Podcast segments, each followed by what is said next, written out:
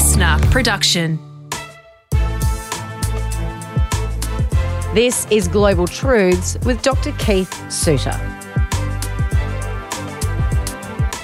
In this episode, we're talking about the UN, the United Nations, the, the, the organization that is the godfather of the world. Many would see it as. But you know, it's funny, Keith, actually, just before we get into it, I've had discussions with people, they're more, they tend to be more on the right of politics, who will question what the point of the UN even is. But we are going to talk about the point of the UN today and the future of the Mm. UN. And of course, Keith, uh, the face of uh, Channel 7's Sunrise and Channel 7's international politic commentary team, because we've got three H- PhDs and we brag about this every time on the show. He's very, very well qualified. There is no one more qualified to be talking about international politics than Dr. Keith Suter. So let's get into this. The UN, I mean, I think it's it serves a vast purpose, Keith. Yeah, it is. So the the essence of the UN, three things. One is that it brings countries together. So you've got political, economic, and social cooperation. So if the UN did not exist today, it would be necessary to invent it. So much of the UN's work goes in economic and social cooperation, such as the debate over climate change or monitoring of weather, the fact that we can broadcast at all, that's International Telecommunications Union. You post a letter to your friends overseas. That's the Universal Postal Union. So the UN does work each day, all day, every day, which we take for granted. And even the people who criticize the UN usually don't talk about or don't criticize that economic and social cooperation. It has to go on. Unless you want to live alone on a desert island, fine. But just hope you don't have climate change and the, and the sea rises up over mm-hmm. your island, okay? That's one way. You bring the countries together. Sometimes, secondly, it's necessary to keep countries apart, which is why you have peacekeeping operations. And Australia's been involved in those peacekeeping operations right from the outset. Now, the reason we have peacekeeping operations is that the machinery which is laid down in the UN Charter has never been implemented. So the UN actually has its own military force. It's in the UN Charter. It's never been used. So Winston Churchill, one of the architects of the UN back in 1945, in the 1930s was talking about an international air force. So that idea was carried over into the UN Charter, but the system has never worked. The Americans and the Russians fell out. We had the Cold War, etc. Uh, so we have these ad hoc measures, peacekeeping operations, which, as I say, Australia has been involved in right from the very beginning, involved in these peacekeeping operations. And then, thirdly, the UN provides leadership into the future. So, for example, it talks about international conferences. We have international days, etc. One of the my favourite examples of the UN's work in terms of changing people's perception was International Year of Disabled Persons.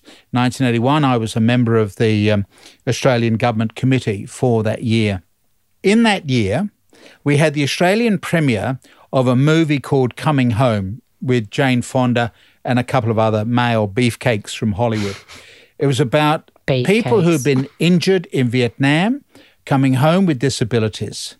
The premiere of the movie was done in a Melbourne cinema, which was not accessible to people in wheelchairs. No. And when when the point was made to the manager, he said, Oh, no one's ever pointed out that we've got a problem with this. You would never get that argument today. And one of the reasons for this, of course, has been the mobilization of people with disability, and they've been inspired to do that because of the UN's work. So you've got the UN bringing countries together, sometimes having to keep countries apart, and then thirdly, leading them on you know, into a world, in this case, with uh, greater respect for people with disabilities. So the UN is very small. It's not a world government. When I do talkback radio, I get people ringing in talking about the UN as a world government. You've just referred to it, what, as the godfather or whatever. the Premier of New South Wales has more staff than the UN Secretary General. What? Exactly.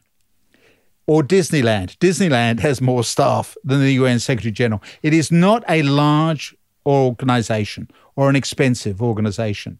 It costs Australians probably about a dollar a year per Australian. It's not an expensive organization at all. It's a very, very cheap, very small organization. And a lot of people work for the UN in, in terms of specialist committees, expert committees, in a, a private capacity. They don't get receive fees for it. They get an air, maybe get an air ticket, but that's it. So, um, and I've been involved obviously in UN work for decades now. So I, I obviously think that the UN is the way that we've got to go. The alternative would be to see what we're seeing now with the rise of strong authoritarian leaders who are saying, let's put America first, which was the slogan of America in the mm-hmm. 1930s, or let's put Boliv- um, uh, Brazil first, or Turkey first. The problem is that it's then returned back to the 1920s and 1930s when you have countries competing with each other and you then end up with World War II. Mm.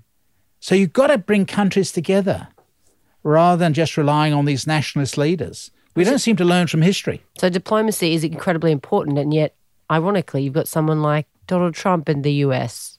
Or Bolsonaro in Brazil, uh, Erdogan in Turkey, and even in Australia. You know, you've got people who say we don't like the UN, we don't have international cooperation. It's a mindset which says it's got to be everyone for themselves. Don't work with others. But why would you ever do that? That doesn't make any sense. Well, it may not to you, but I tell you, there are a lot of people who are just saying you look out for number one. You can't rely on other people. Those are damaged people. Well, I won't make any comments like that. I leave the editorial remarks to you, but I just simply say that you, you do have people who think like that. Now, we're now in the countdown for the 75th anniversary of the UN. So the UN turns 75 on October 24 next year, 2020. And so a number of us involved with projects to try to reaffirm the importance, to re educate people, because the UN is now older than most of the people on this planet. So most people cannot remember a time when the UN did not exist. So the people like Winston Churchill, who'd lived through the tragedy of two world wars and helped create the UN, those people have disappeared from the scene. And so we've got a whole new generation that are coming along that have always assumed the UN's there. They take it for granted and they're not making the most use of it. And so that's why I've been involved in trying to stimulate discussion about a possible four possible futures for the UN. And so perhaps we might just run through those four scenarios. Please. Yep. So the first scenario is what I call steady state. So in this one, we're looking into the future. Remember, these are scenarios, they're not predictions. They're examples of getting people to think outside their comfort zone. So, in this first scenario, steady state, national governments remain in control of their destiny and they're unwilling to work together on common problems, which is what we've just been talking about. And so, despite all the talk of global governance, the basic nation state structure remains in place. And the argument is well, this may have problems, but at least let's stick with what we know. Let's not risk greater international cooperation etc. So that is one scenario, what I call steady state. It's basically where we are at the moment. It's what you would find in the minds of most politicians. And they think that somehow the world can continue with this competition between 200 nation states. The second scenario is what I call world state, a phrase that comes from H.G. Wells. Remember, he was the one in World War One who said that World War One was the war to end war. Mm. He got that one wrong. Mm-hmm. He talked about, the, uh, in one of his novels, the creation of a world state. So, in this one, national governments, while they remain in control of their destiny, are willing to work together through the UN on common problems. And this evolves gradually into some form of global governance. There are a number of ways in which we could get to that. One is called the federalist approach, which is the deliberate decision by national governments to transfer certain powers deliberately to the UN. So that's one way. A second one is called a functionalist approach, which is the creation of more global agencies, such as the World Health Organization, to handle a particular function. Mm-hmm. So political cooperation means that you get politicians who are involved and they approach every issue with an open mouth. Whereas if you're going for functional cooperation, at the technical level, the scientists arrive without any political agenda. They're there to solve a common problem, such as how do you clean up the Mediterranean? The Mediterranean, muck in the Mediterranean, just keeps going around the Mediterranean in a particular direction, right? So the UN Environment Programme created a program of cooperation between countries surrounding the Mediterranean. Don't forget, some of those countries have been fighting each other for two or 3,000 years. Israel is involved with mm. the Arab states. Yeah. Greece, Turkey. They all realize that if they don't work together, they're going to. If they don't work together, they'll be perishing together. Mm-hmm. And so that's that's uh, what's what's called a functional approach. You bring people together not to discuss politics, but simply how do we solve the problem of pollution? In this case, the problem uh, within the Mediterranean. Another example is the eradication of polio. Um, which is um, on the way out. We're down to four countries in the world, within the Islamic world, unfortunately, four countries that have got polio. We've already got rid of smallpox. So we are eradicating entire diseases. The, the, smallpox campaign was suggested by the Russians and was overseen by an American. That's an example mm. of functional cooperation. So you just simply have more and more functional cooperation. The third one is what's called the populist approach, which is the creation of grassroots people's movements to establish some sort of democratic world government. We, we don't know how that would be. You've got populism at the moment on the right, but you could also end up with populism on the left. People working through the World Federalist Movement, of which I've been a member for some decades, or United Nations Association, etc. We don't know how we're going to do it. But that second scenario is the world state scenario, where somehow we move towards some sort of system of, of global governance. Now, the question will be do we do this before the next tragedy or afterwards? If you look back at the UN, well, look back at the League of Nations, that was created as a result of World War One. The UN was created as a result of World War Two. What do we get out of World War Three? Do we get another organization, a better one? Each, each attempt is better than the previous one, but do we survive World War Three? Can we do it without a World War Three? These are the issues that we just don't know.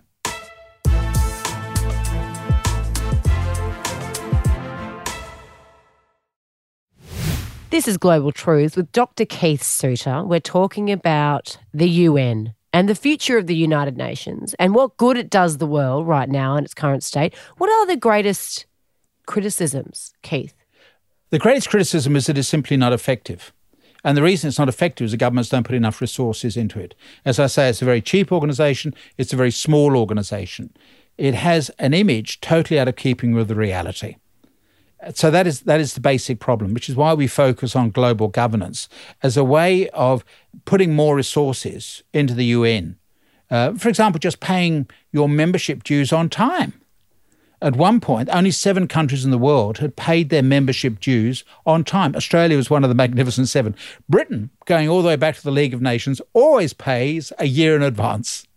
I, I think the reason that's been given for this British habit is that the first treasurer of the League of Nations was British. So he got the British government 90 years ago to get in the habit of paying to avoid embarrassment for the UK because that was the uh, the treasurer's concern.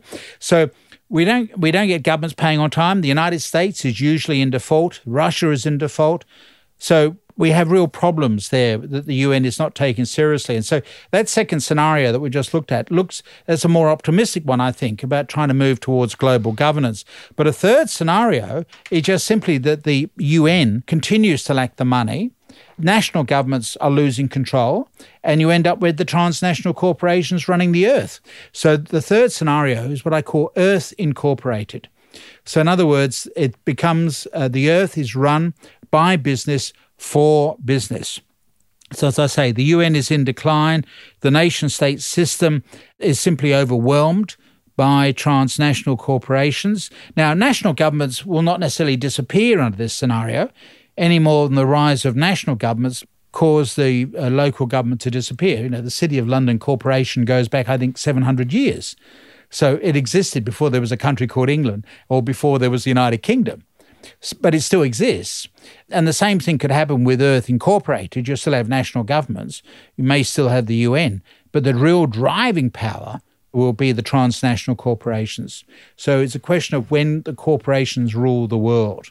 Now, they won't do it uh, in terms of a, a deliberate attempt, you know, to create their own cabinet and cooperation between corporations because they're often feuding with each other. Hmm. But what it will mean is that money becomes a measure of all things, and basically the world is just a giant place for resource exploitation. Humans are subject to exploitation.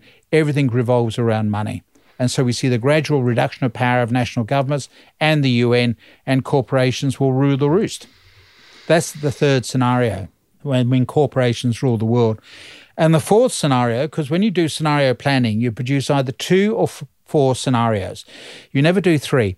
Because if you do yeah. three, the client will always go for the middle one, which is the least threatening. See, the purpose of scenario planning is to get people out of their comfort zone and get them to start thinking about the unthinkable.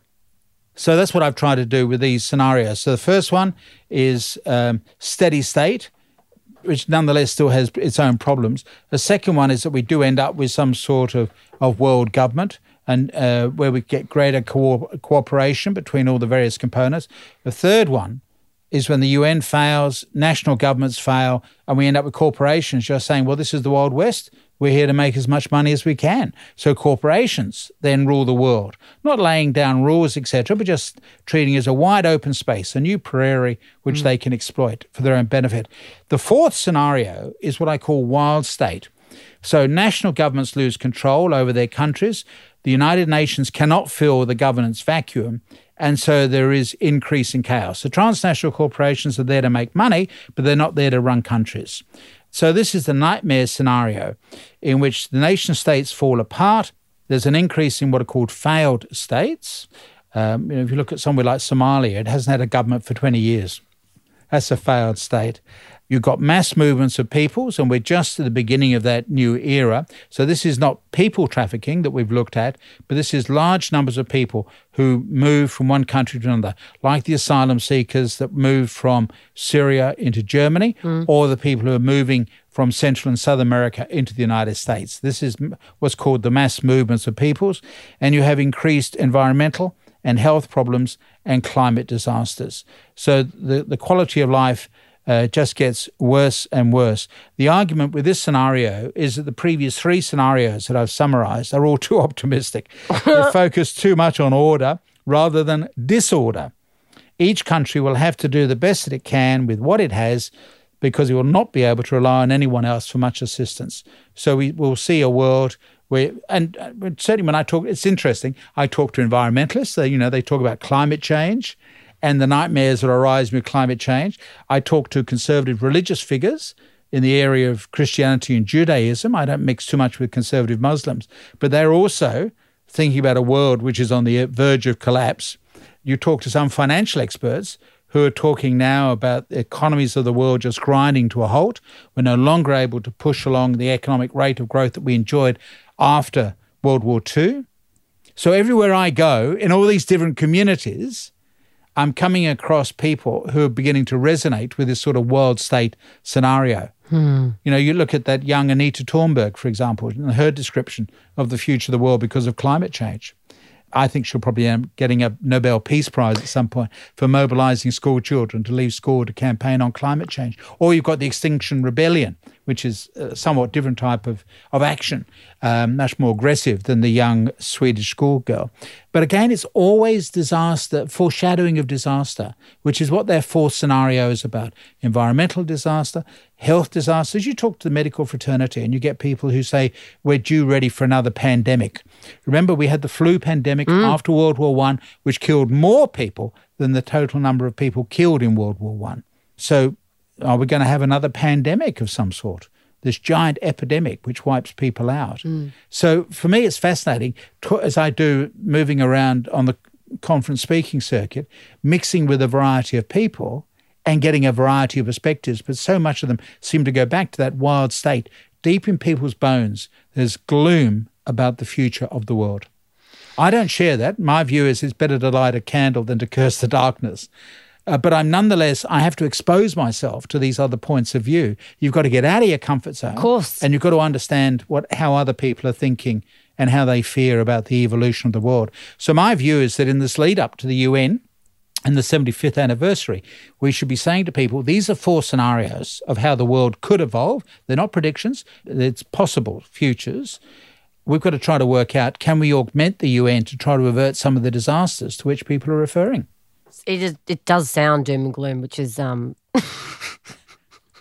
not the greatest, Keith, not the most uplifting of uh, global truths, but practical nonetheless. Practical. You've got to confront the future. And it's only by realizing that we're in a bad situation, you can then start to work towards like the reorganization of the UN, the expansion of it, and making progress in global governance. And not just to be lulled along into thinking, well, we can take things easy. You know, when you look at what goes on here in Australia, of the top 20 TV programs, 17 are on sport and three are on cooking. We are in a state of denial because we do not want to confront the future. So, what I'm trying to do in this podcast series is encouraging people to confront the future and be aware of the problems and opportunities that are arising.